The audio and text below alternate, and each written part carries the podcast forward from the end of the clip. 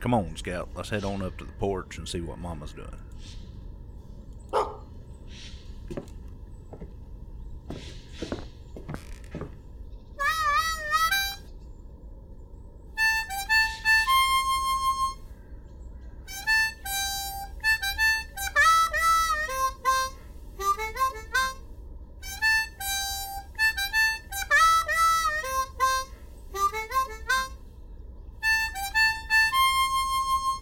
Hey guys, this is uh, Gary with your Paranormal Porch podcast coming at you with my pilot episode with, to me, one of the most exciting uh, podcasts. I've done a few of these so far, but this is, I've been waiting on this one for a while and it, for it being my pilot episode of my, my own podcast, I'm so excited.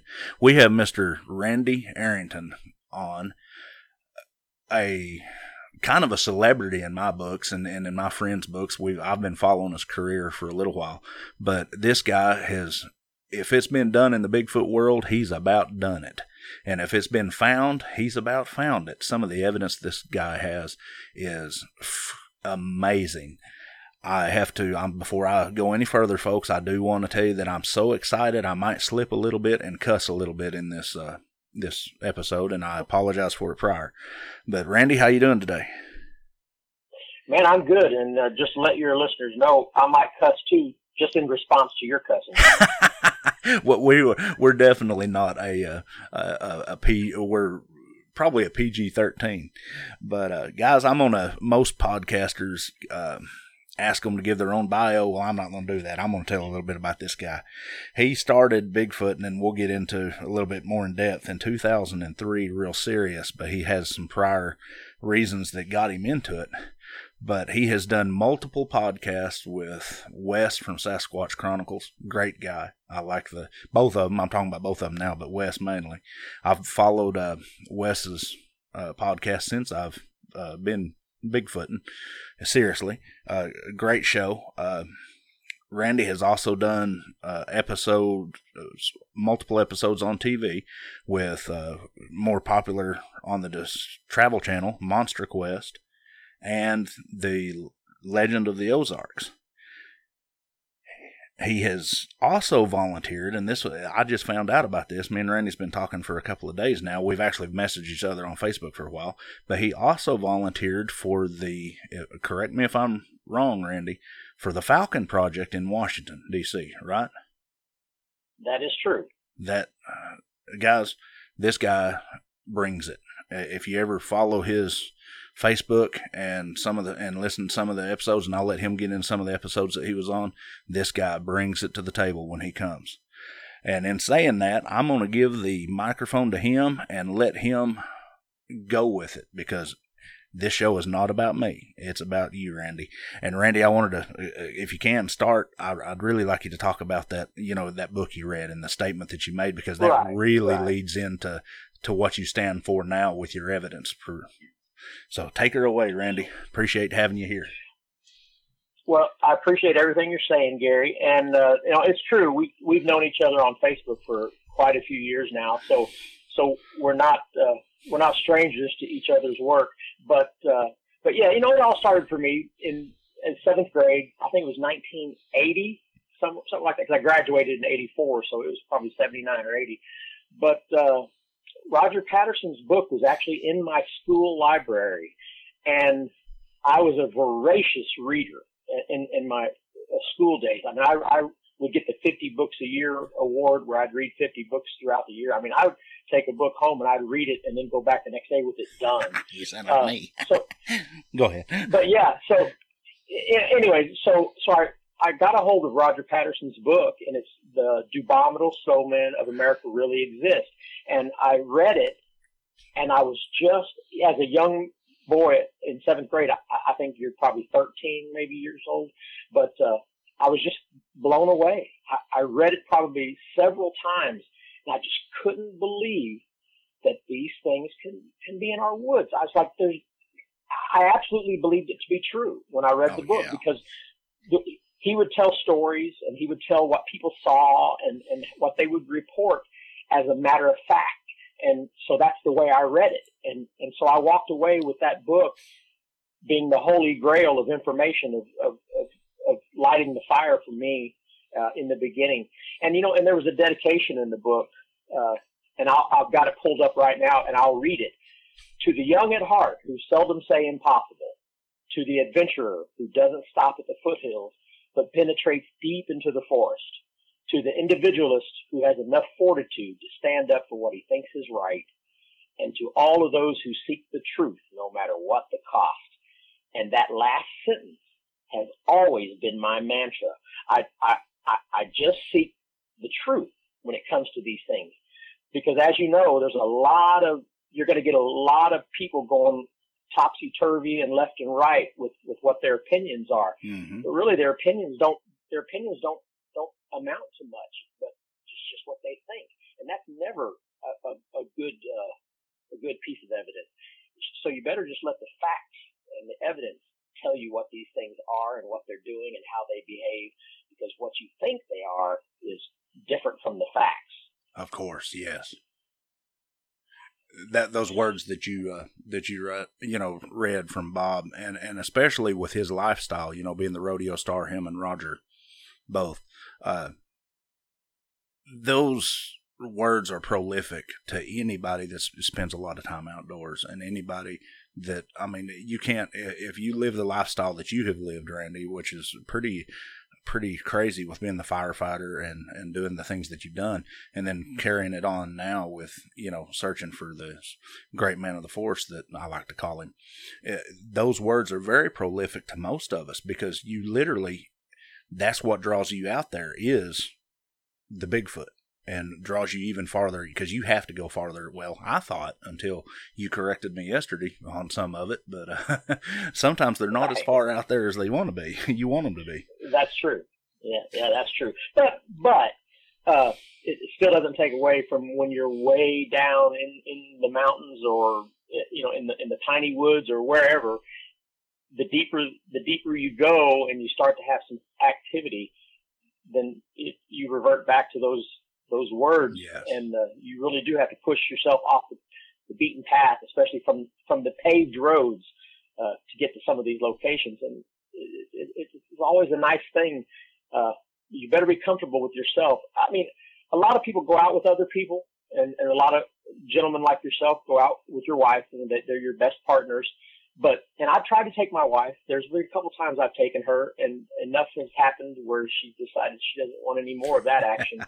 and uh, I've even taken my two daughters in the past. They're 28 and 27, 20, 28 and 29 now. But when they were 14 and 15, I took them down to the Kiamichis and we had some things happen very close, a very close tree knocking incident. And that was the last time they went out also. So, uh, unfortunately, uh, my family is testosterone challenged. It's just me being the only male. So so that that means a lot of times I'm by myself, and and and I got to where I finally preferred it that way because I would get so much activity when I was by myself. Uh, that's so I, I don't know if these things I don't know if these things can count or not, but I do notice when I'm with large groups of people, the activity has lessened because I think they struggle with keeping track of everybody, yes. and and they are a very timid creature, uh, and so so it, it makes them nervous if there's a bunch of people that they got to keep track of, especially if groups of two or three are walking out with flashlights and then another group of two or three goes somewhere else. And these things have to constantly be retreating away from groups of people walking around. So, so I try to keep it simple. I try to keep it simple for the, for the, for the subjects that we're trying to study. And in order to keep it simple, you have to keep it with less people and you got to keep it condensed into an area that they can count on you staying in that area uh, so that they can do what they do, which is basically just be curious about us. Absolutely, I agree with you one hundred percent. I've I've made the mistake myself of going out with large groups and never had you know I've, we've had activity and vocals away from us, but nothing you know nothing as close as like if it's just me and the wife or me by myself. It seems like that they, and, another thing we discussed yesterday and you kind of hit on was uh, these things like to have the advantage. And, and I think that you should give them every bit of the advantage. Always give them a way out because if they don't have a way out, I think that's when they get to the point. It's like that with any predator. Uh, or any animal, if you if you corner them up, they have a tendency to get a little bit ornery with you. Yeah, yeah. I mean, you know, I don't know. I, I've had to change my thinking so much from the beginning. You know, the fear that I had that first time when I saw the two, uh, and and in my thought processes were, look at that! Oh my God, this thing, that's a gorilla. That is that is something that likens to a gorilla right here in a campsite. And and but that was a long time ago, and and I've had so many things happen since then that tells me that these are incredibly sentient beings that that know that their actions have consequences mm-hmm. when it comes to us. They they seem to care for their families. Uh, they're amazing.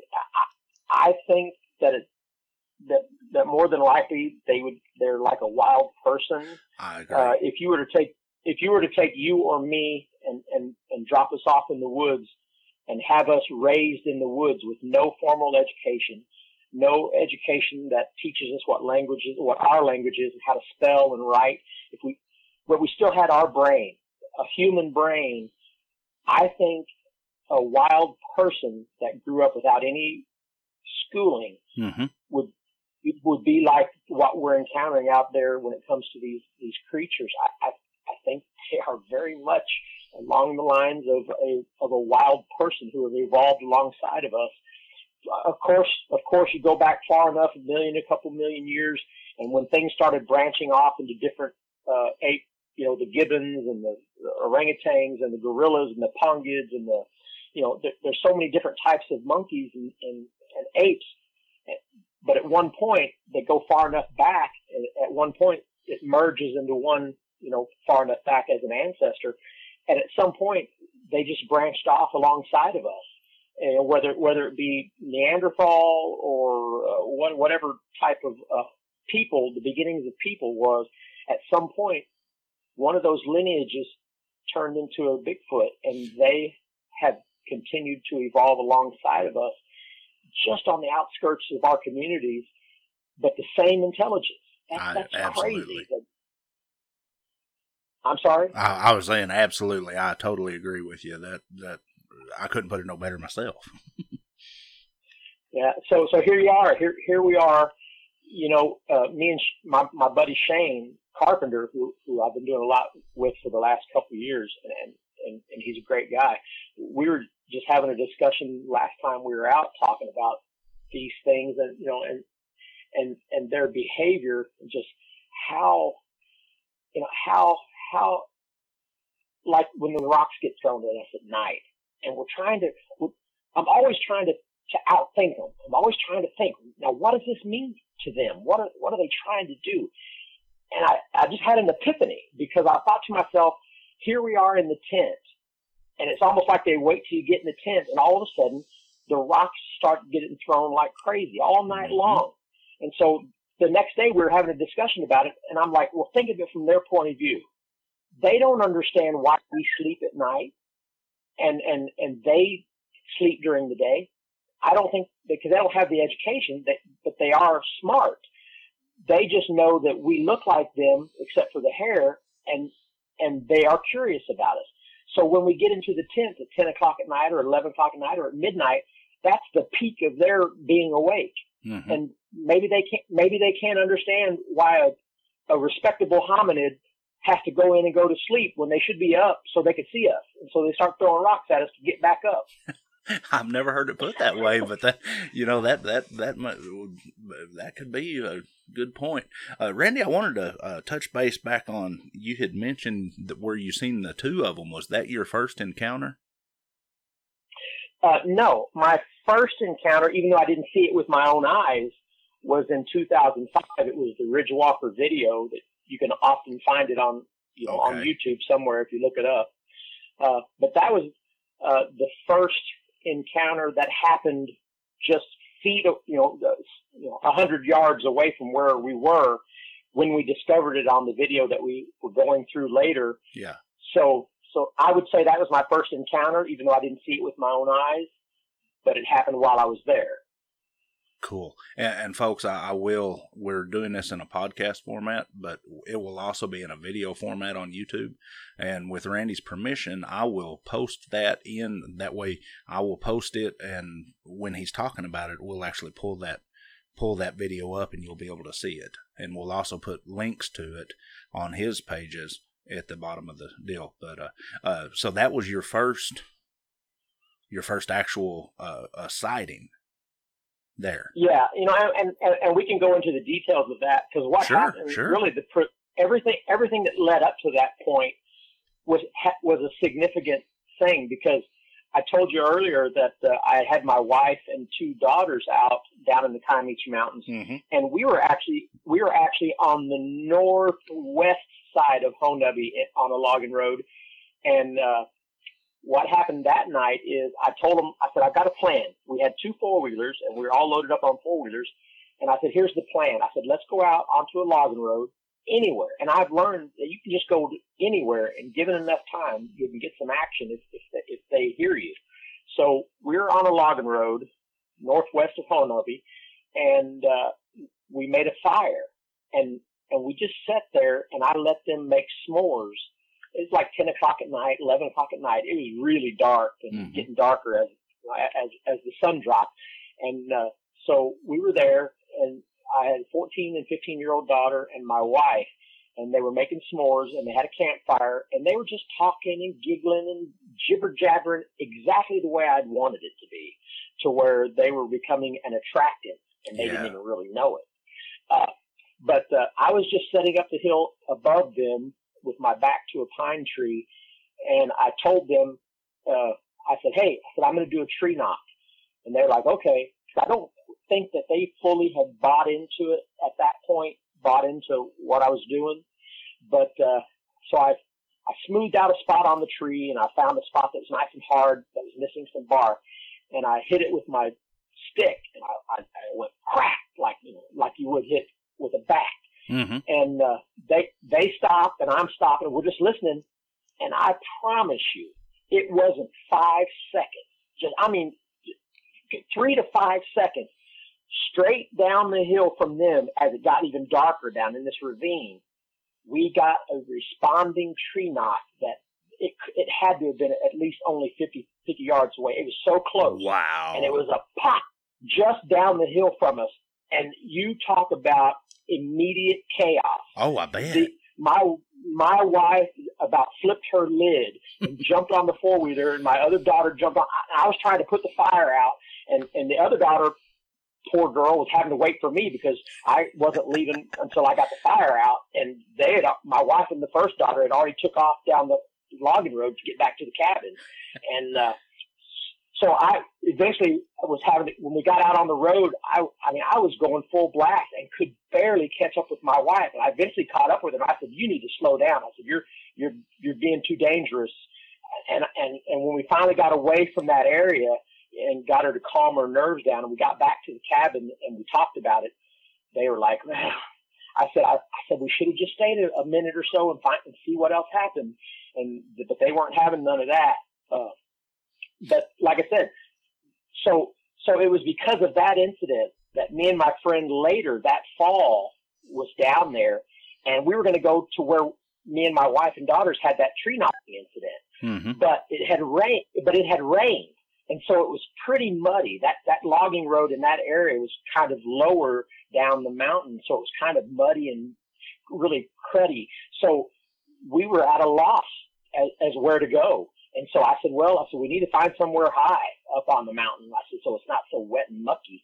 So we, we, we thought about the Humphreys cabin and we always knew where that was. Yeah. And we knew that, and we knew from the Humphreys stories that they were coming down from the west side of the road, uh, or from the, yeah, from the south side of the road, uh, the, the, the mountain ridge just across the one across the highway. There. Yeah. Yeah. Right, and and there were some dumpsters there that I'd heard a few stories about. Yep, so I, famous I dumpster. told my friend, I said, I said, so why don't we just go up there, find somewhere up on that ridge behind the dumpsters? I said because we've got enough stories that they're coming in from that area and they're coming down to the dumpsters on occasion. So a couple ridges back beyond those dumpsters, we found a spot, and uh, that's where we set up our camp, and that's where we got the Ridge Walker video. Uh, so how, how far from the dumpsters chance. was you?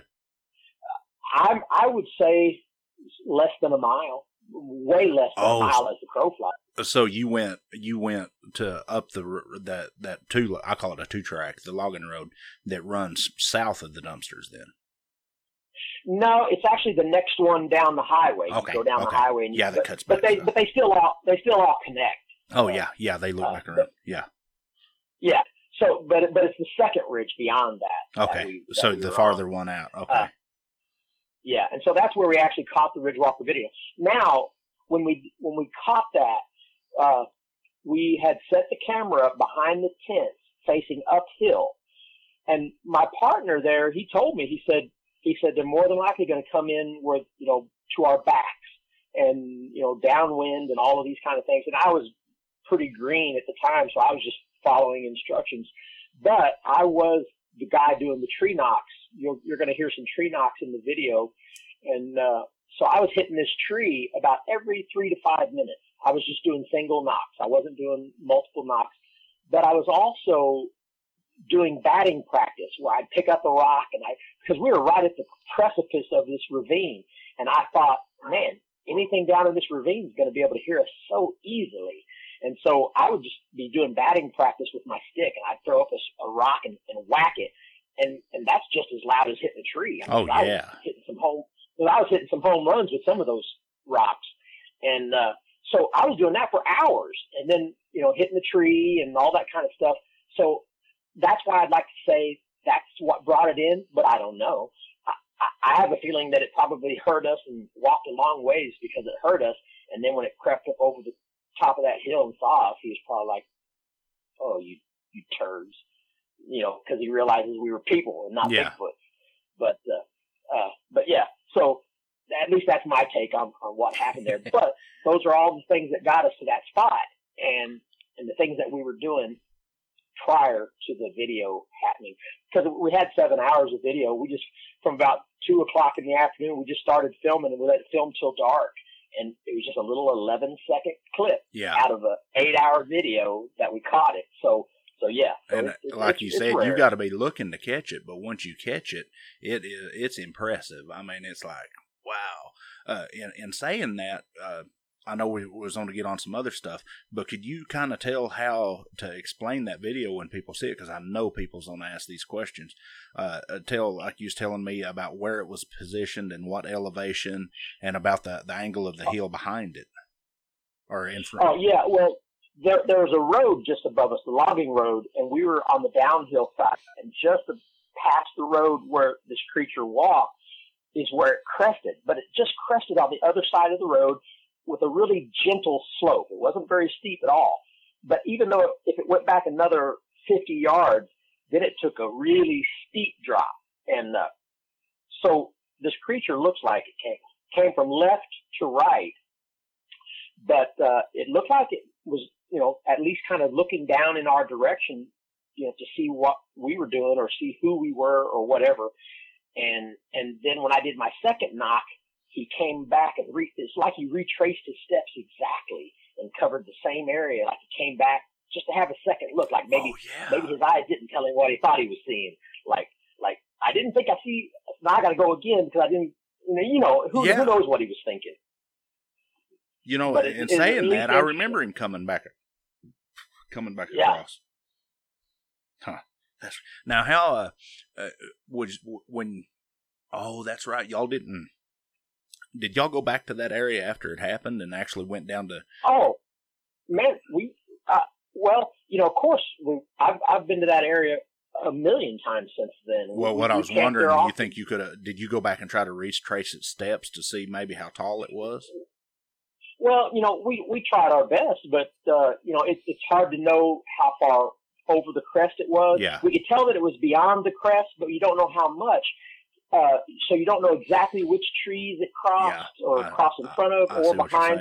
And the way the way his silhouette looked, he could have been in front of the tree and not behind the tree. Yeah. There's just no way to tell. And with it being with Uh, the angle of a slope like that, uh, the farther back he could have been taller, or if he was up closer, he could have been shorter too. So- Exactly. Yeah. Exactly. And, and and from now what we know about their behavior, their tendency is to be just enough on the other side of, of a ridge line so that if they need to drop to get out of sight that they can. So we know that he was he was beyond the crest of the hill. We just don't know how much. Yeah. But I do I do have some evidence of where he may have walked or probably walked in the fact that later I placed a game cam.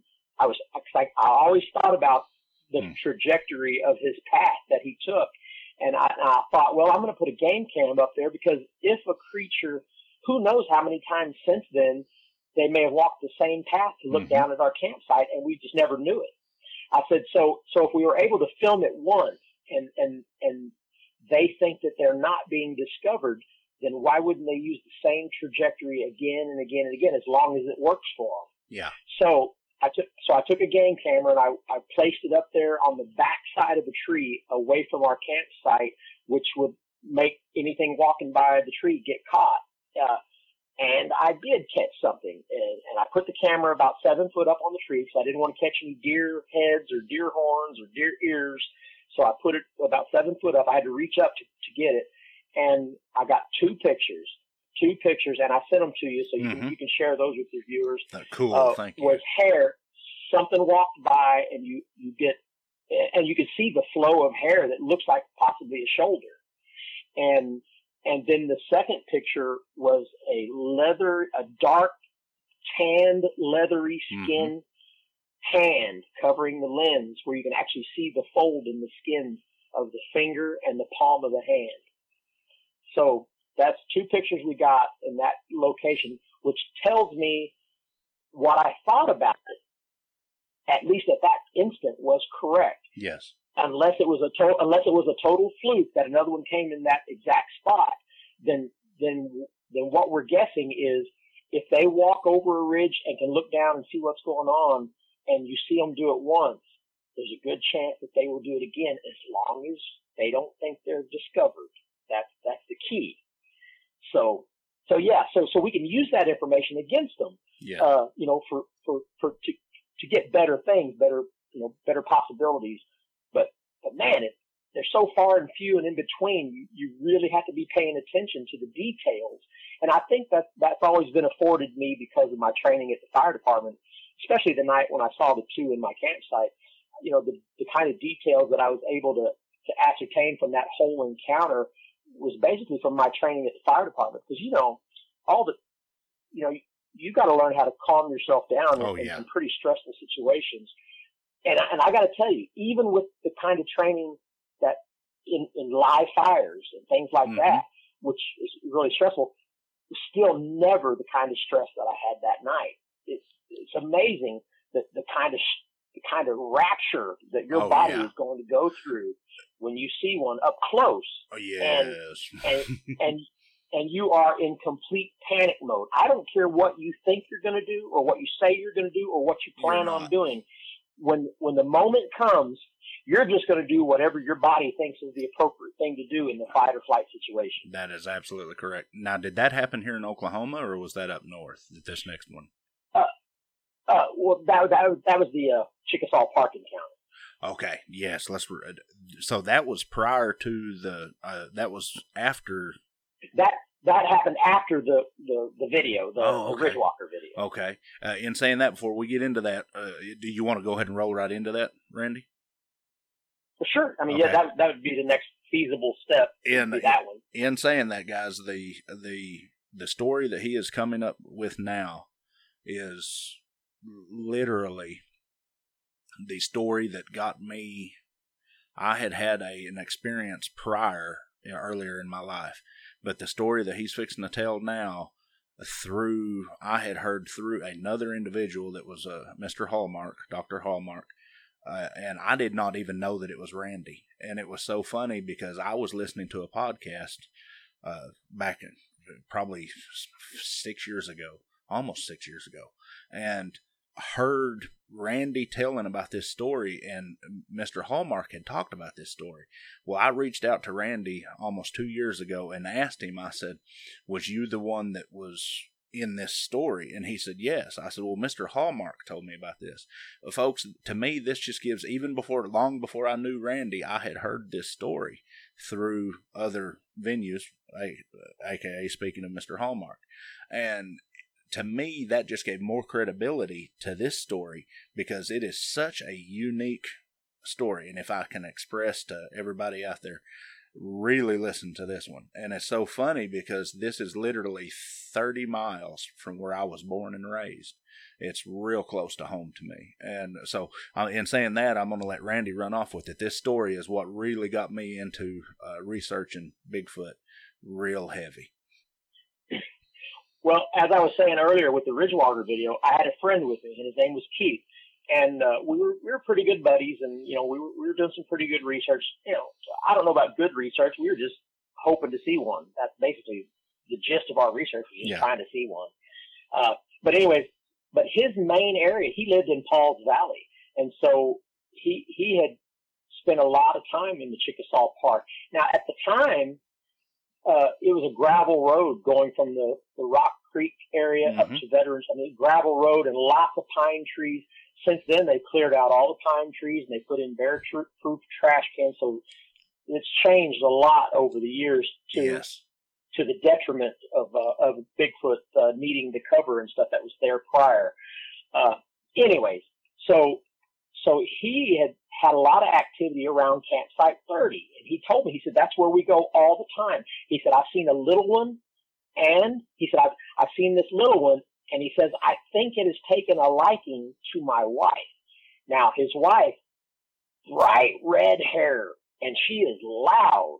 Hmm. I mean, so this woman, you talk about uh, Flo from you know that that TV show Alice. That's that, that's what she was like, just loud and you know, red haired, and so, so you can imagine uh, a lot of Bigfoots, you know, are reported being red-haired. So there may be something about her hair or whatever that uh, attracted this young one as something as of a curiosity. But anyways, he said one time she got in the car to go to town to get something, and he said that little one went running through the brush and jumped across the road.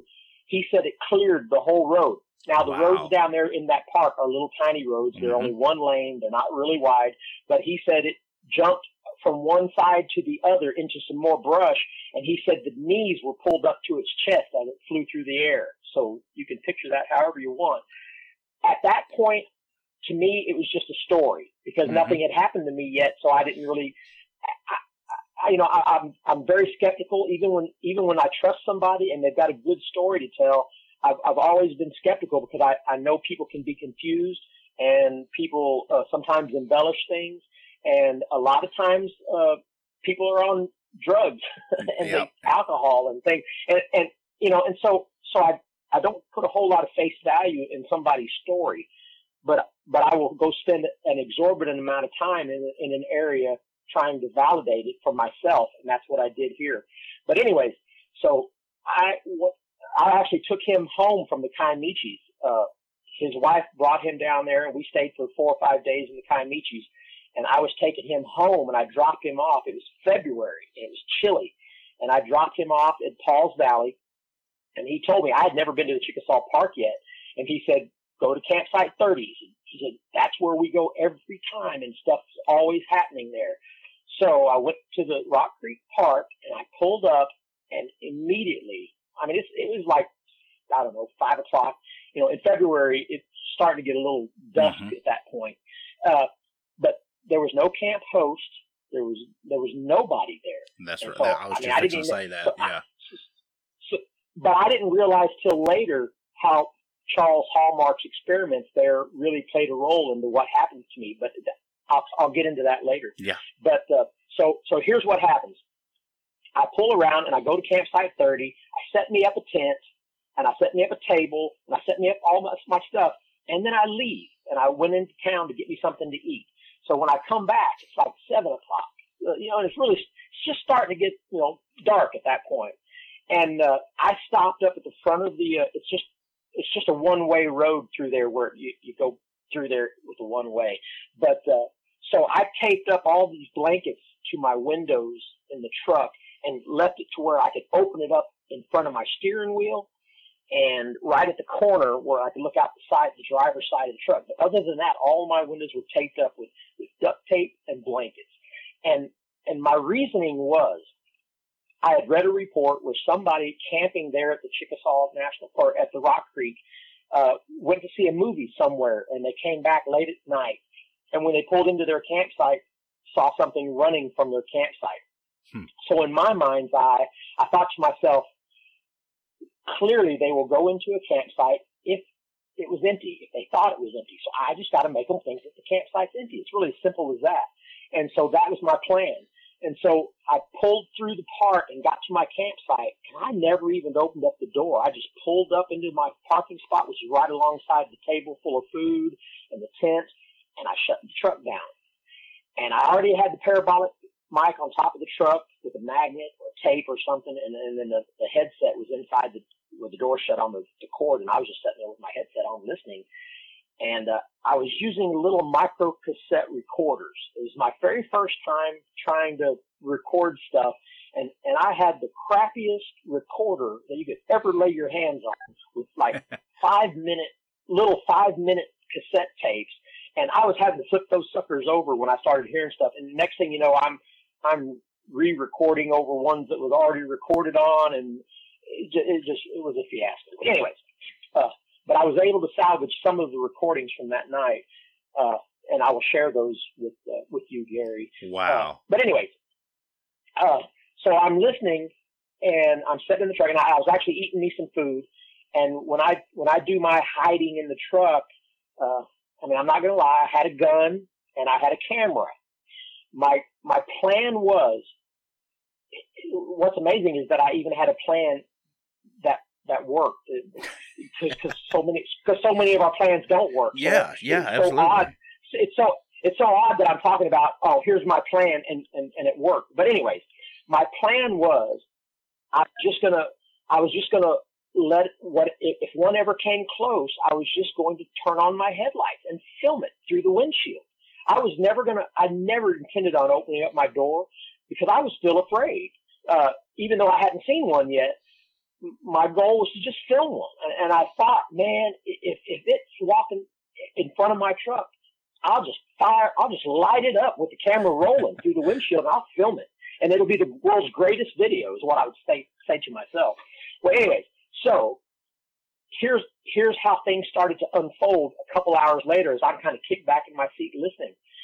Uh, anybody who listens to a parabolic microphone will understand when I'm telling you that there's a certain cadence to the nighttime sounds. Mm-hmm. Uh, you can easily you can you can easily go to sleep in a tent as, when you're listening to the different insects and the, and the, wind blowing through the trees and a creek gurgling.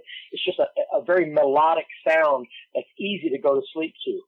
But the moment you hear something that's not right, you will immediately wake up because yep. that just it, it stands out like a sore thumb. You're absolutely correct. So that that that's what happened to me for about two hours. I'm just listening to wind blowing through the trees and just the sounds and stuff, and and then all of a sudden I'm hearing something walking. I hear something walking through the leaves, and at this point I don't even know what the park looks like because Campsite 30 is the only place I'd seen. So I don't know how big the park is. I don't know how the trails work. I don't know how the campsites are connected together or anything. I can only tell you what I what I was hearing.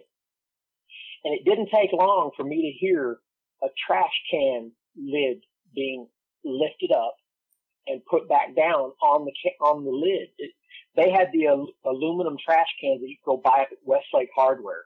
Uh, they they didn't have anything special. It was just trash cans with a cinder block on each one of them. That's that's how they took care of their trash there. Uh, but something was going down, and, and, and it was it was chilly, and it was February, so something was looking in the trash can and putting the lid back on. And then when I would hear it walk, I could hear it dragging a stick. And, and it made a specific sound of a stick being drugged through gravel. And then when it would step off the gravel, which I learned later was just these gravel paths yeah. that kind of connected each, each campsite, but it, it, it didn't stay on the gravel. It was walking through the gravel and then back into the leaves. And I would hear that stick dragging constantly being drugged. So it would go from dragging into gravel and then dragging into leaves while I was hearing the footsteps. And then it was, it was actually going to the next trash can. And then it, I would hear the next trash can lid pop open and get closed.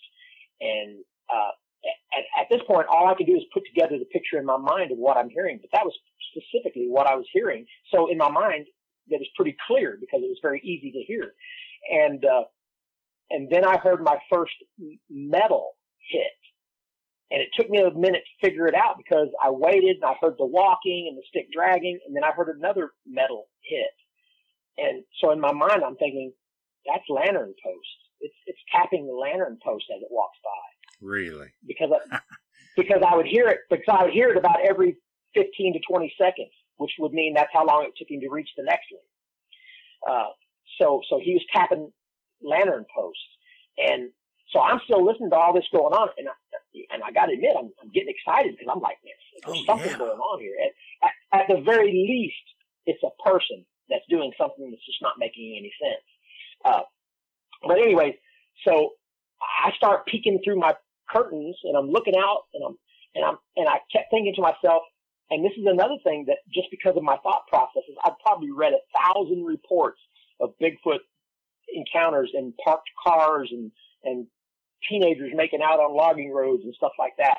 And I don't know why I thought that it would come up on the back side of my truck, but that's where I was watching because for some reason I thought that at the time I still didn't have any idea that these weren't anything more than animals.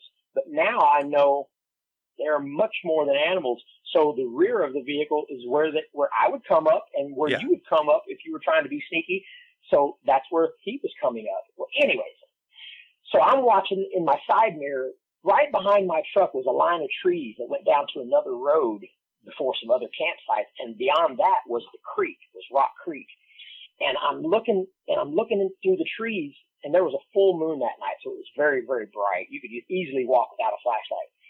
But I'm looking through these trees behind me, and I see this shadowy movement in behind the tree, like something was trying to hide behind the tree. And so I'm watching that spot, and then I see this thing step around the tree with both hands on the side of the tree, look around the tree, and look towards my truck, and then duck back behind the tree. Wow! And, and that's when I, that's when I first saw what looked like a, a human, a person. And I thought to myself, you know, it, it, that's either a Bigfoot or a person because it looks like a person. Yeah. Uh, but at up to that point, there had only been one creature walking through the park with that, dragging that stick and checking out the trash can. And only after thinking about this over and over and over and, and going back and forth in my mind, I think it was the little one because the behaviors would tell me it was behaving like a little one would. Uh, carefree, yeah. like it really didn't care, like it really didn't want to be there, but dad told him to, so he's doing his job, but he just, you know, he's still trying to play with the stick. Uh, and you think that's the one that was behind your truck, the, the the little one? Yes, yes. Even though I had no size reference, I, yeah. there's no way I could tell you what size it was. I can just tell you what it looked like, and it looked like a person because I don't know where where what size it was because I had yeah. nothing to compare it to. But what happened next was it hit the tree with the stick, just like a tree knock that we would always anticipate when we're out when we hear tree knocks. This was the first and only time I heard a tree knock. Everything that he hit before them was the metal lantern posts. Wow. So this was this was the first and only time he hit a tree. And I immediately heard some sloshing coming across Rock Creek. And he was joined by a second. so so that means hitting the lantern post never brought the second Bigfoot across the creek, but hitting the tree did. That means they had to discuss it. They had to discuss what that if you find any if you find anything that I need to come over for, or if you find any food in the trash can, yeah. which is basically what he was looking for. If you find any food, hit a tree and I'll come over. That had that has to be on because that's the way it worked out. So that has to be what happened. Anyway, so I'm still watching that spot because, and, and I hadn't seen the second one yet. I'd only seen that first one look around the tree, and then I heard the tree hit, and then the one come across the creek. But I didn't see anything else but I'm watching that spot because that's where he was at. So I'm watching that spot and then I start getting those hoots. Something started hooting and it sounded like an owl, mm-hmm. but not quite. and and I recorded seven, 17 of them in about two minutes. They really? they were doing it like every every five or six seconds you'd hear another one, and I've got a clip of about seven or eight of them. I'll send you from that record from one of those micro cassettes that I was able to retrieve. Uh, where and that was that night of them before wow. they stepped out, and and so after they did that 17 times, it stopped, and I'm still watching that spot, and that's when they both come out, and the big one was in the lead, and he was hunched over, swinging his arms, just swaying back and forth, but he was moving at a pretty pretty good clip to get from the trees to the back corner of my truck in a straight beeline. He went straight for that back corner, which put the truck directly between him and the tent but he didn't know I was there watching. Yeah. And that's when I saw his full body. The little one was actually bumping into him. They were bumping into each other. The little one was staying with him, flanking him on his right side. Yeah. Bump, but bump it. And, but as soon as they got to the back corner of the truck, the little one moved in behind the tailgate. I never saw him again. But then again, I never saw the big one again either because the, I thought he was going to come down the side. He had his hands on the racks and moved to the side of the truck, and I thought he was coming down the side of the truck and that's when I was at my most panicked. So I, I, I let the blankets close, and I didn't even close them fast. I kind of let them fall together because I wanted it to look natural. I didn't mm-hmm. want them to. I didn't want anything to look like I was there, and I just kind of rolled in behind my A post, and I just I was all basically sucking my thumb at that point, oh, yeah. trying to.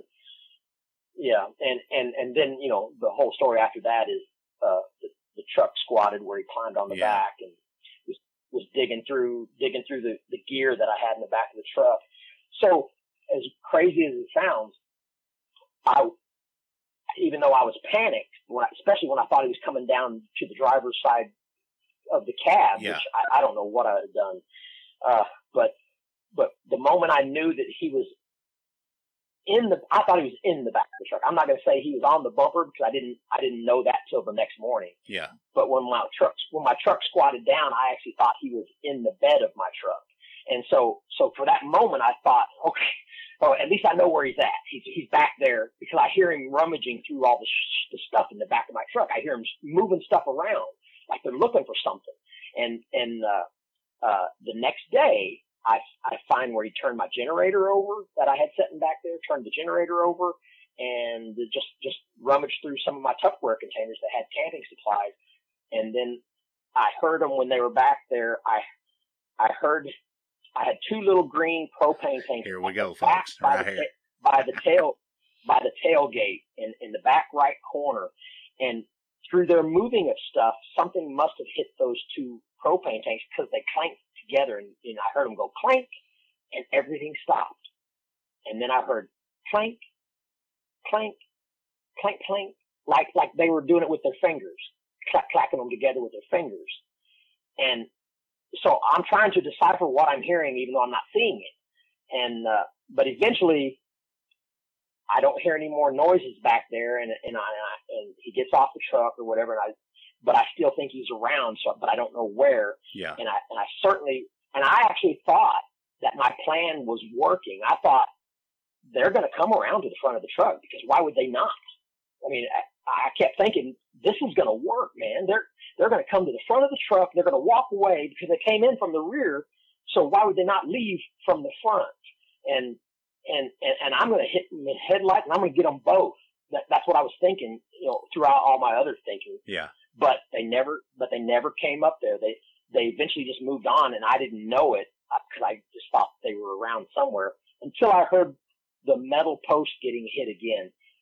But to me, I thought it was the, the lantern post because it made the same sound. Yeah. Uh, but, but clearly they had taken, I didn't know till the next day that they took the two little green tanks.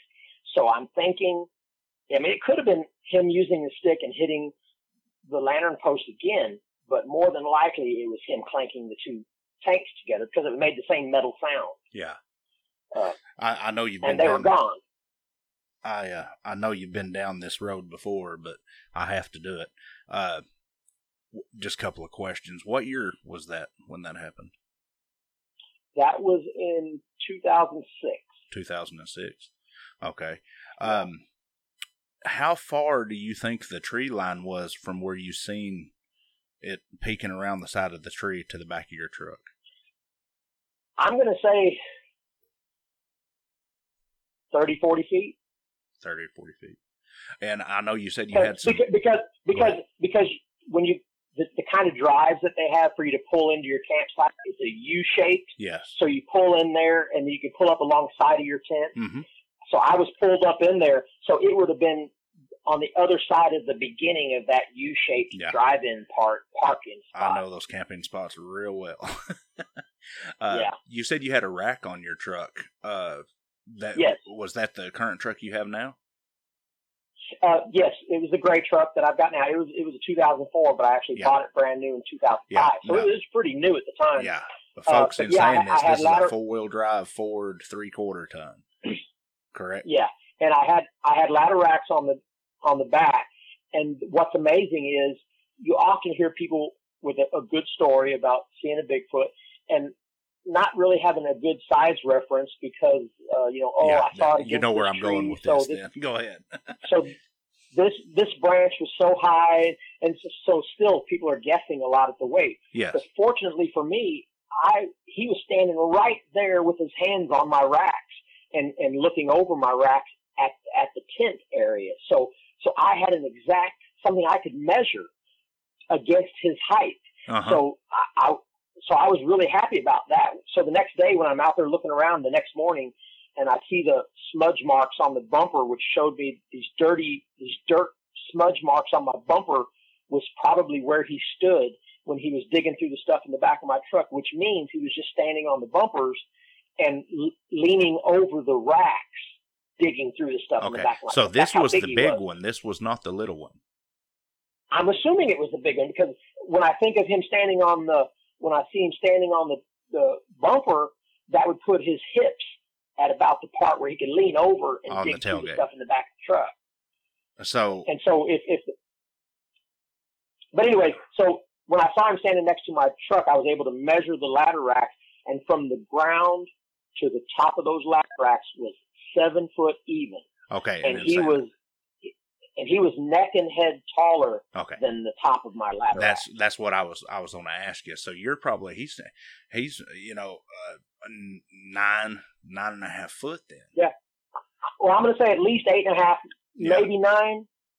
But you know, I, I got a good look at his shoulder and his hand. When he put his hand on the side post, uh, I saw his thumb in Mhm. the upward position uh, as he was grasping it. His back hand was across the lateral post uh, on the back of the truck, so I didn't get a good look at that hand. But the side one, I saw he had a thumb on the upper side, uh, and I saw the light, the moonlight coming through the, sh- the hair on his shoulders, and they were incredibly massive, like bowling balls. Well, and Uh, in saying that, uh, I wanted a, a little thing that they taught us in interviewing interviewing school and college. It's called a, a retention, mental retention on uh, in an interview.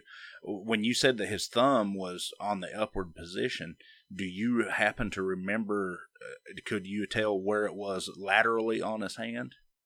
Was it like farther Man, forward or farther back? that- That I know I'm be a asking a lot. difficult for me to- uh, I, I can tell you their hand looked like a human hand and just in just went grasped the side post. yeah, But if you if, if you want me to give you any more details than that, it's and, and I. I know I'm asking a lot because there's so much. I mean, your senses are literally getting an overload in this. I know they was with me. Uh, how about the broadness? How broad was his was his shoulders compared? Now he was standing at the back of your truck at the tailgate, correct?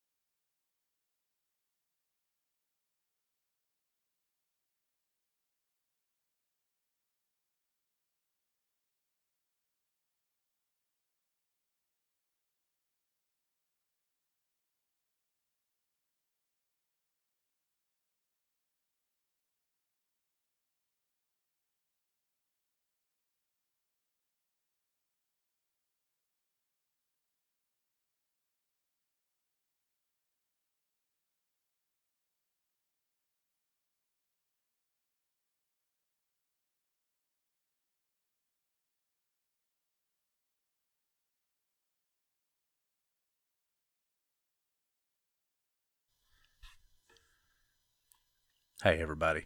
I'm going to cut it off right there, being kind of ornery. I know he's right in the middle of, a, of one of his great stories. In doing that, I'm hoping that it brings everybody back for next week. Uh, if it aggravates you that I cut it off there, I do apologize. But this podcast was recording session was over three hours long, so I had to find a uh, halfway point to cut it, you know, so we can of split it up. And it was so hard finding a good place because he has so much information. Mr. Randy, you've done great so far. So much information, and and we just got to flowing, and it was hard to find it. But I, I cut it there, being kind of ornery, so we could get everybody back in next week. I do want to say thank you for everybody that's going to listen to this and that is listening to this. This being my pilot episode, it's just going to get better from here. We're still working on branding. We're working on a bunch of stuff. We got a lot of things in the works. We've got a lot of episodes lined out coming up in the future, and they're just going to get better as time goes. I wanted to say thank you to Mr. Randy for this first amount of time. Uh, this whole session was was was great. I hope everybody comes back next week and listens to the second part of this, and then the following week for the third part of this. It, it, to me, this was an enthralling conversation, and it, he put we put he put so much evidence out there. We will be posting the.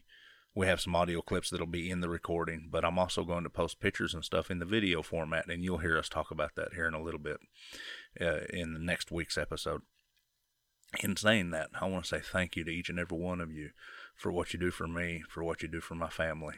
Even my old hound dog thanks you. Oh, my old co-host back here, he's back here sleeping. But uh, I will hope that y'all come back next week. And if you do have a story you would like to get out there with us, you can contact us at Paranormal Porch Podcast on Facebook.com.